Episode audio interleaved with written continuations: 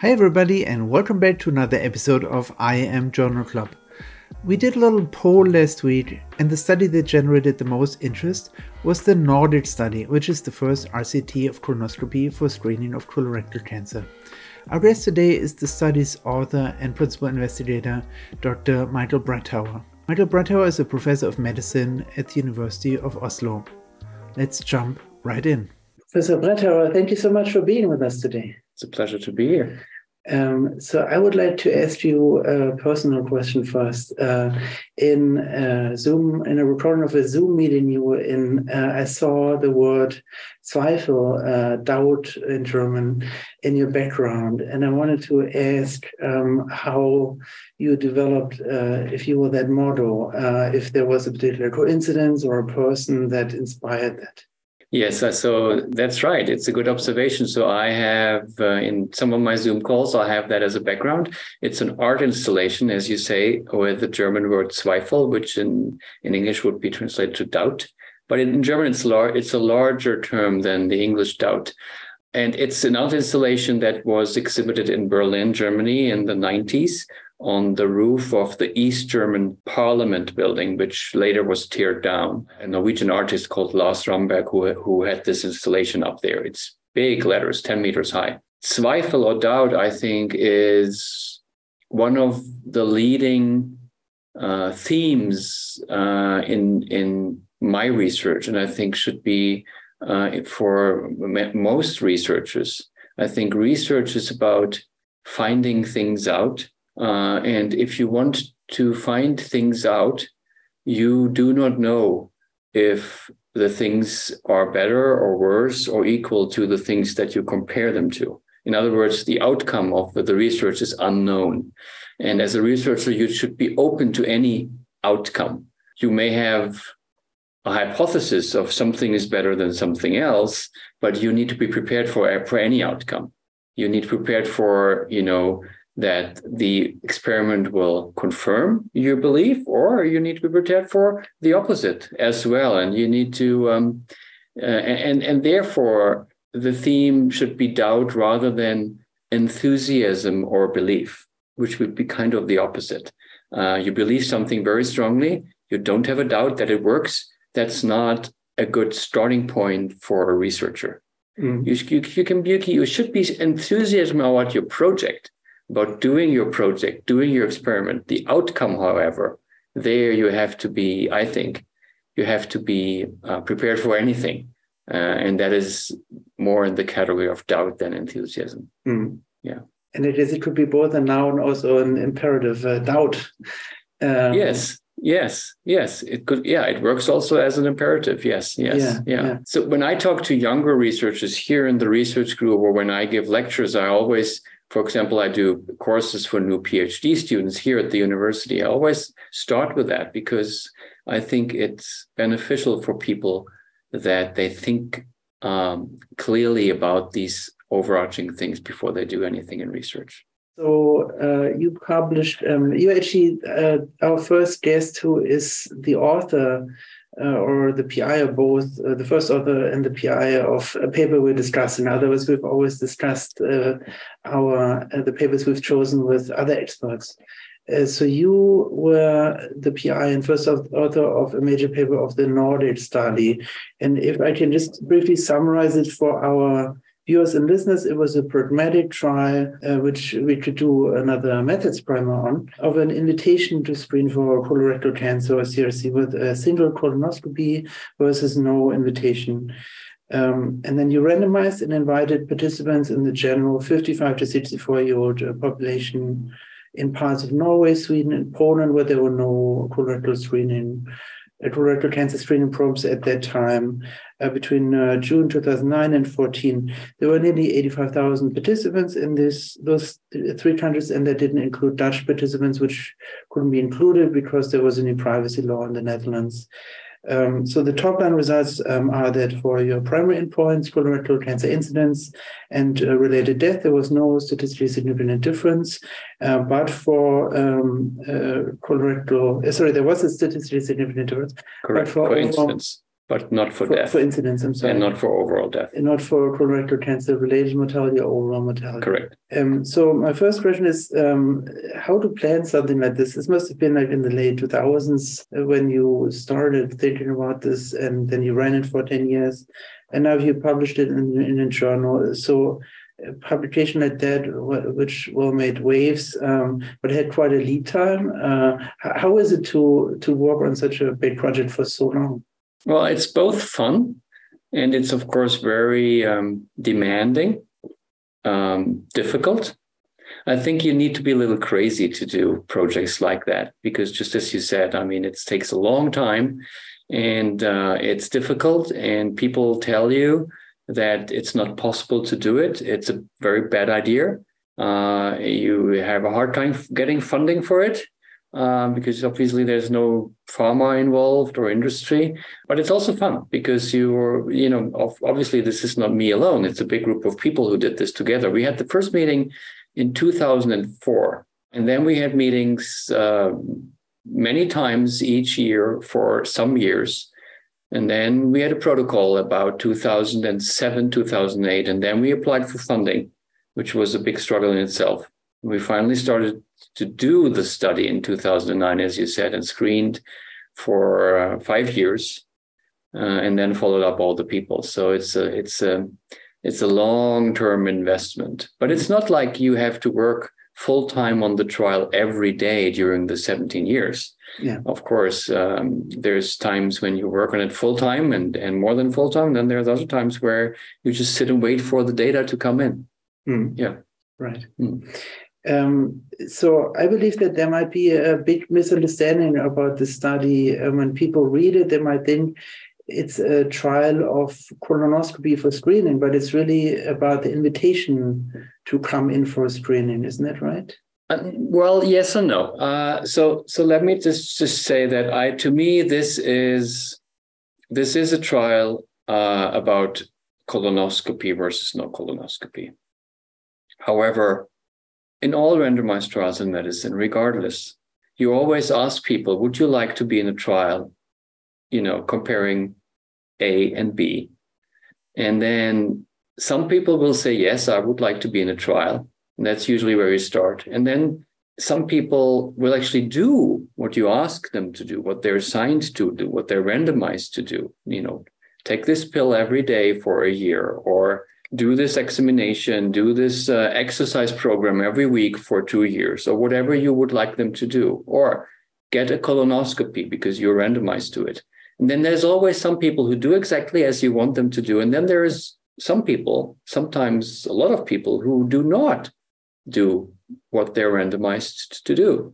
Um, and this is exactly the situation here. There's a little difference as compared to, for example, a drug trial, uh, because we didn't ask people before they, we randomized them, and that's the difference here. Yeah. And that's where the where the probably some of the misunderstanding comes from. Mm-hmm. And that was very intentional because we wanted to understand how does a colonoscopy screening program, so an introduction of an offer for screening to, let's say, a country mm-hmm. or, or a state or a city how does that affect the incidence and the death of colorectal cancer in that country or in that region or in that city? Uh, and and that's exactly how we designed the trial. We randomized everybody who lived there in the age group, as you said, around 60 years, randomized everybody to either getting an invitation to colonoscopy, so an offer, an opportunity, or no offer, no opportunity, which was standard of care. And then some people who were randomized and got the offer said yes, and some people said no, just as it would be in a in a population in a country if somebody sets up a program. And therefore, we have this situation where out of the people who were randomized to screening, 42% actually said, yes, I want to do this and came and had the colonoscopy. And 58% did not have the colonoscopy. They chose to say thanks, but no thanks. In that sense, yes, the trial investigates the invitation, or better framed, I think, investigates what happens if you offer, if you start a program in a population. But then from there, you also would like to know, okay, what actually happens in the people who actually choose to come and have the colonoscopy? Because that's obviously that's these people are the are the people who can benefit from it. You cannot benefit from an intervention that you choose to not having And therefore, we have this, this two layers of analysis. We have intention to treat. That's like what happens if a program is introduced.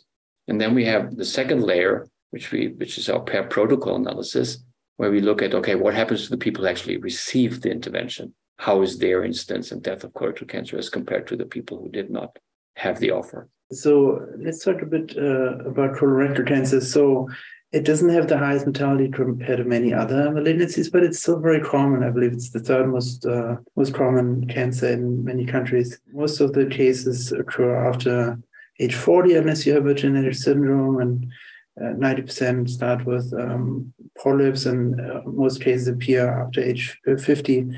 Often, it's the only cancer where you can find a precancerous lesion, lesion although there's also cervical cancer.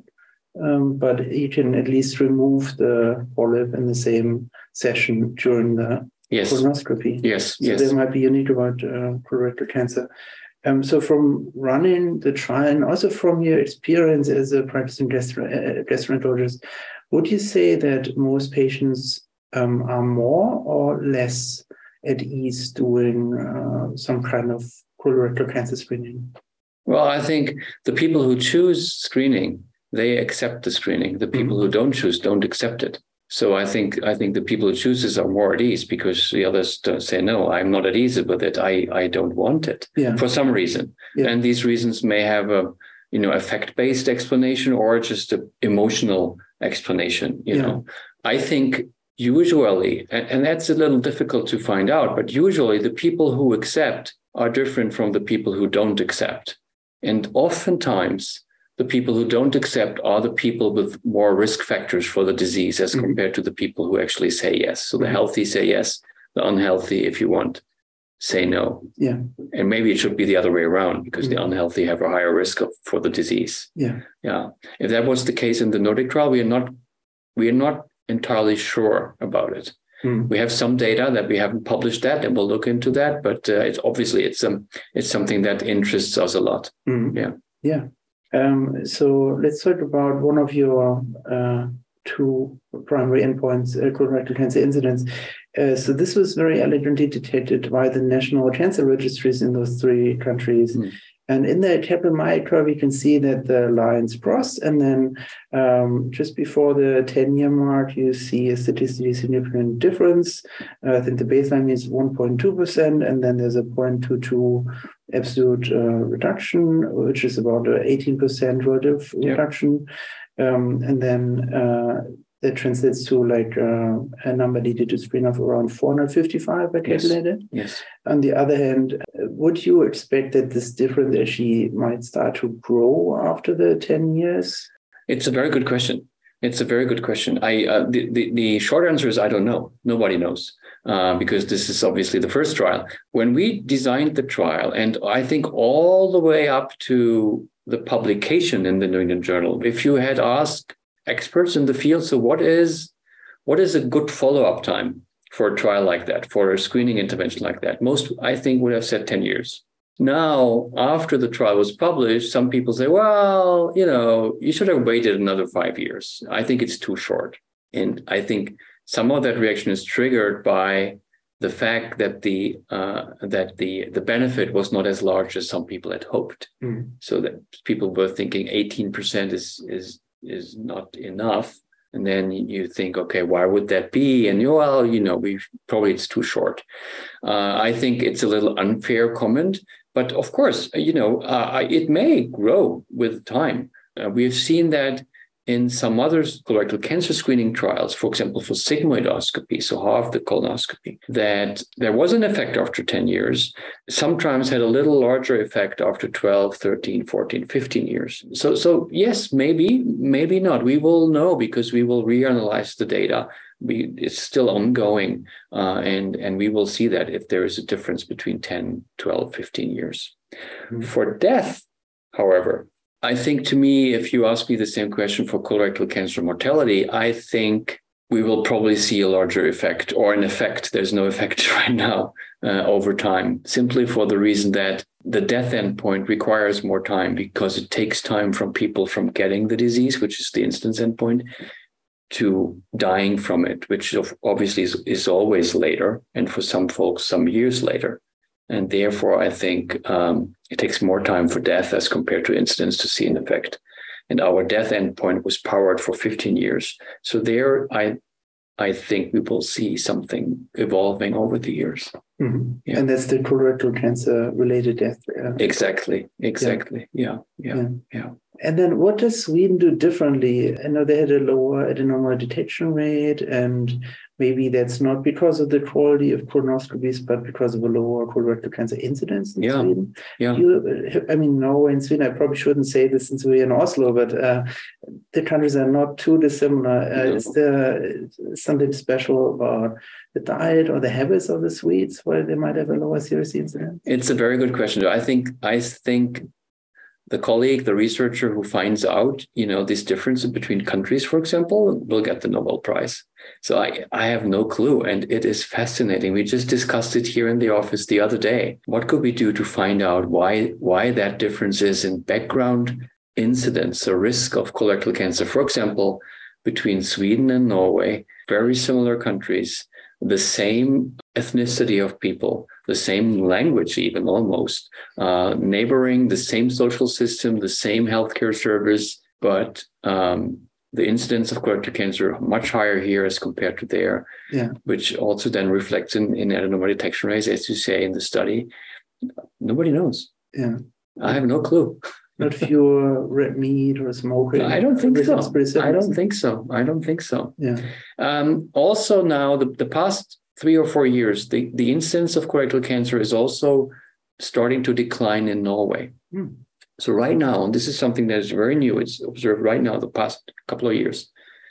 It's going downwards. It's so it's going it's going towards Sweden, also in Norway, which also again is interesting. Why does that happen? Why why did the curve you know bend downwards suddenly now the last two or three years? Well, we had this increase that we didn't understand. Now we don't understand the, the bending of the curve downwards. We, nobody knows. Mm. Yeah. Well, let's uh, switch gears and talk about the US. And I know you've also weighed in on the discussion there. Mm. So um, I think people tend to think uh, is the only modality that's recommended. Of course, that's not true. Yeah. Um, there's uh, high sensitive fecal occult blood testing. There's um, uh, fecal immunohistochemical testing. There's luminal colonoscopies, virtual colonoscopies with CT, and also uh, sigmoidoscopies, uh, on the books, uh, with and without uh, FIT testing. Um, so uh, critics argue that, of course, the evidence is very scarce for most of these modalities. do you think that um, for luminal colonoscopy, um, the, intervention you tested here, the, your results put that modality over the hurdle in terms of its, its evidence. It's the first RCT to investigate um, colonoscopy versus nothing. Yes, I think it does. I think I think this trial is um, it's not definitive in because first of all we will follow these patients further, so we will have new data with regard to longer term effect, and also um, it is there are other trials out there that comparing fecal testing with colonoscopy, which is an important piece of information that is still lacking. But for colonoscopy screening, yes, uh, I think I think it's it's that that thing that we have been waiting for. Now that puts the U.S. into an, a very interesting position, and also a different position as compared to uh, European countries over here, because in the US, colonoscopy screening, as you say, is introduced, has been introduced for some years, for many years, and is actively endorsed. So the question now is okay, with the the the benefits in the trial, do you think still think it should be endorsed the way it has been the past 15 years, or should there be some kind of tweak or rediscussion about the value of colonoscopy? And that is something that the you the people in the US the, the guideline makers and the policy makers and of course clinicians need to discuss with each other and with patients. Uh, because obviously i think the expectation in the us is that colonoscopy is more effective than the 18% that we observed in the in the trial. Uh, i think the expectation was that it was much better than than what we saw in the trial. Yeah. for europe however where almost no countries have introduced colonoscopy screening. Germany has, uh, and Poland has, That's and Austria. That's the only countries. All other countries have introduced fecal screening programs. Uh, I think for those countries, if I would be in charge of those countries, I would say, well, I don't think there's a reason to switch to colonoscopy right now because it looks like that maybe fecal testing programs are as effective as colonoscopy screening programs. Yeah. So you're looking forward to a head-to-head study between fit testing and colonoscopy? I look forward to it. Yeah, the Spanish trial, there's a Spanish trial that I think will have 10 year results next year. That will be the first one. Then there was a big VA randomized trial mm-hmm. that will take another maybe five years. And then there's also the Swedish trial. Yeah. Yeah, the Stristrow study. Mm-hmm. So in that study, I think they test uh, the, the fit testing arm is every two years. But um, in the US, it's recommended to do that every year, actually. I guess the interval of the fit testing obviously is very important. Guidelines in the US. Um, the United States Preventive Services mm. has for guideline what this um, um, every other year study shows. Yes, absolutely, absolutely. The trials that will be coming, the Spanish trial first, they they will not be able to tell the difference between yearly testing and testing every other year, and they will not be able to tell you how effective fecal testing is as compared to no testing, mm. because they only compare fecal testing every other year with colonoscopy. That's the two comparators. Yeah. And actually, participation with both methods in the trial was very low, a lot lower than our colonoscopy uh, participation in the NordICC trial. And I'm sure people will argue what this means when the trial comes out, but it gives you that that that um, that perspective. Fecal test every other year versus colonoscopy. What is better? The yearly testing that the US recommends, and the, U- the US is the only country that recommends yearly testing. All other countries recommend every other year. Personally, I, I don't think there's a big difference, but uh, we don't have any good trials comparing these two methodologies. And then I think the CRC screening guidelines have also been one of the first that were impacted by modeling. For example, the yes. starting age uh, was changed from 50 to 45, not based on randomized controlled evidence or even observational studies, but based purely on modeling. Since we're maybe beyond the realms of um, efficacy, do you believe this is valid that we should use these sort of data points from the, for example, the two year, every two year fit testing and then model and then sort of have a rough estimate at least to inform guidelines? I think it's okay to do modeling if one likes to do modeling like this. Uh, if it's enough to uh, inform guidelines to change, for example, from 50 to 45, the answer is no. I think it's a mistake. mm. And and the simple reason is that the data points for the modeling are so uncertain that I don't think they should they should one should make guideline recommendations for such an important topic. We're talking about millions of people uh, on on such a modeling with so little data. Mm. And just by just a simple fact, if you look at the absolute risk for colorectal cancer in the people below 50, although it has been increasing some, that is correct, uh, it's very, very low. It's much lower than the 1.2% we have been dealing with in our trial. It's a lot lower than that. It's a lot lower than 1%. If you have such a low risk, absolute risk of disease, there's very little you can do with, with uh, reducing that risk because it's so low to start with that most people, I think, if they would be aware, would say, "I don't bother. This is this risk is you know is so low. I don't bother with doing anything with it." That yeah. would be my perspective, at least. I think the mean age at baseline in your study was around fifty nine years. Yes. Um, so, do you think um, there is a right starting age? Would it be closer to forty five or closer to sixty? I guess it's also a question: How do you power the trials? You would probably have to have absolutely uh, have had to had a lot more uh, patients in your study if you had screened at fifty. Yeah, yeah. We started uh, the youngest in our trial were fifty. The oldest were sixty-four. So the median age was just below sixty years of age. It's just as you say. If you go further down, you need a lot more people because the prevalence of disease is so low. Uh, so I, I don't think it makes sense to screen people below the age of fifty.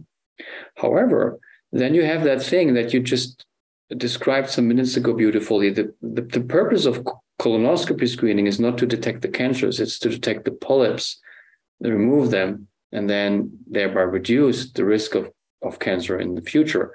That means that you should ideally go in and look at people before they're reaching their point for the early cancer, but like 10 years before, if you think the polyp takes 10 years to grow. And because we really don't know if does it take eight years or 15 years, it's it's a little hard to know when you should go in and look for polyps the first time in in in, in the course of, of a patient's life. I think that's that is maybe at 50 and, and maybe from there on. Mm-hmm. Some people argue it's much earlier, it's 40 or 45. I I'm not sure I see the evidence for that, but again, uh, there's not much data out, out there for this. So it's yeah. difficult. And then you, the earlier you do the first test, then that might necessitate a second or even third test if you do 10 year intervals, right? It does, but it also, you know, if you're going very early, let's say you do it in 25 year olds, mm-hmm. um, the risk of having polyps at 25 years years old is low. So you could do that, and then you could say, then the question comes, okay, what do you do with people who don't have polyps at that first look? Do you say, ah, you're fine, you don't need to come back, or do you say, well, you know, I want to see you in five years or 10 years or 15 years or 20 years? Nobody knows that either. Mm. Yeah. How, how do you think your research should be used? Uh, I guess it could, as you said earlier, inform uh, policymakers in countries whether or not to introduce screening programs, but it could also be used on the individual level, you know, and the doctor's office in the individual conversations with the with the patients to make uh, shared decisions. Yes. Um, what do you what do you want our viewers and listeners to sort of take away? What should they look at when they make these decisions mm. themselves? Yeah, yeah, I would be happy if people use it exactly for those in those two circumstances. One on the policy level, should I, you know, introduce a program in my city or my state or my uh, in my health insurance constituency, and then you would probably like to look at the intention to treat analysis because you expect some people to come and some people don't and and you can estimate how much money that would cost for for your your city. And then you would use the 18% for incidence and you would use the 10% for mortality. And you will play around with those numbers and calculate the costs on the individual level it's much more then i would look at the per protocol analysis so actually the people who came versus the other ones. Uh, and there we have numbers like 31% reduction for incidence within that in on the individual level if i would be you know the, the primary healthcare provider and i have a, a patient in front of me who is 60 years old and wonders should i have a colonoscopy or 50 whatever it is? Then i would take the numbers from the trial and would ex- start explaining to that person here is your personal risk of getting colon cancer in the next, let's say, 10 years. In the trial was 1.2%, so around 1%. Let's make it simple for people, around 1%. Uh, there's also good calculators on the internet where you can put in your age and you can put in if you smoke or drink or, or are obese or have a family history. And then depending on that, your risk would be go a little up or down. From that personal risk, and let's say it's 1%, I would say, well, you know, a recent trial showed that from your personal risk, which is 1% if you don't do anything, you can reduce the risk of getting colon cancer by 31%. So if you subtract 31% from 1%, you're going down to about 0.7%, which means that if you have a colonoscopy, you could reduce, your risk of getting colon cancer over the next two years from 1% to 0.7%. And then I'll explain that person what a colonoscopy is, what it means, what it entails, what you need to do, uh, how much it costs if you pay yourself, and then you can make your decision. Mm-hmm. Do you think we should have more decision aids to help patients make these decisions? Maybe it's very difficult for a patient to understand this number, 1.0 and 0.7%. Yeah, uh, I think so. I think most people understand the percentages. Uh, if you just give them some seconds, it's often it's not it's not often done. So people not used to it to have that conversation with their doctor. So it needs some training on both sides, I think. But when I explained this um, to my mother, for example, she understood what I was talking about, yeah. uh, and she has no medical background or education.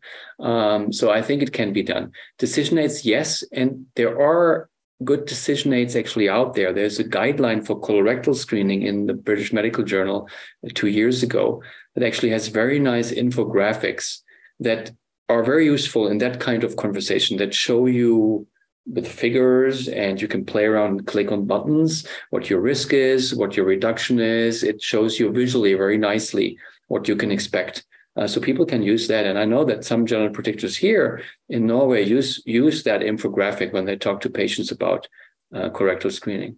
Uh, Professor Bretthauer, uh, thank you very much uh, for speaking with us today. Thank you. It was good being here.